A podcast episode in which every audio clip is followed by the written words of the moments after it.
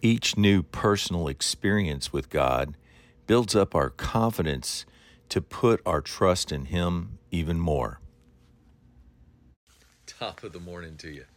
When we consider who we are in Christ with the mind of love and a firm determination to get to know God more fully, we see in Psalm 21 how David trusted in and relied on and was confident in the Lord, as stated in verse 2. God has supplied David his heart's desires, withholding nothing he requested. Verse 6 God has given him eternal blessings and given him the joy of God's presence. Verse 7 David declares he trusts in the Lord. The unfailing love of the Most High keeps David from stumbling.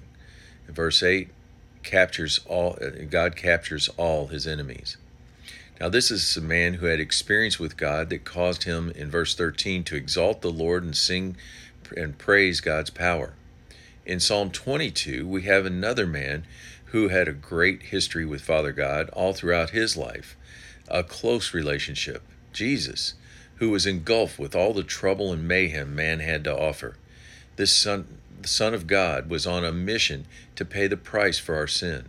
It required him to leave behind his divine powers and surrender his body to a most painful process, to the point it seemed like Father God had deserted him. Verse 1 My God, my God, why have you forsaken me? These same words Jesus used on the cross in Matthew 27 46. While the Gospels of Matthew, Mark, Luke, and John detail the physical horrors Jesus went through to pay the price for our sins, this psalm seems to give us insight into the mental and emotional struggles Jesus dealt with the, while going through this whole process. Verses 1 through 2 confirm how he was physically suffering. And then verse 3, he fights back with something he knows for a fact. You, O God, are holy. Verse 4 Our fathers, our fathers trusted in you, and you delivered them. They cried and were, were delivered. Verses 6 through 8 He describes his physical weakness. I am a worm and no man. I am despised by the world. I'm ridiculed and mocked for my faith. Verse 9 He fights back, but you are he who took me out of the womb. You have been my God. Verse 11 Be not far from me, for trouble is near and there's none to help. Verses 12 through 18 detail his physical pain again.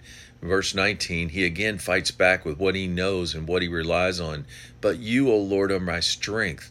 Deliver me. Verse 21, save me. Verses 22 through 31 are declarations of all that was happening in the spiritual realm. And God, for example, God never hid his face.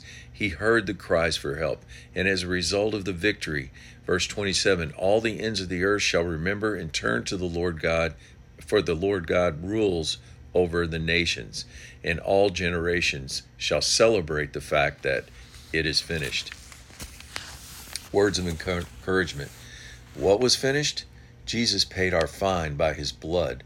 When we repent of our sins and accept Jesus as our Lord and Savior, we are made righteous or in right standing with God, and we can resume life totally reliant and confident in His power and strength to use us as vessels to accomplish His will on earth as it is in heaven. Have a great day.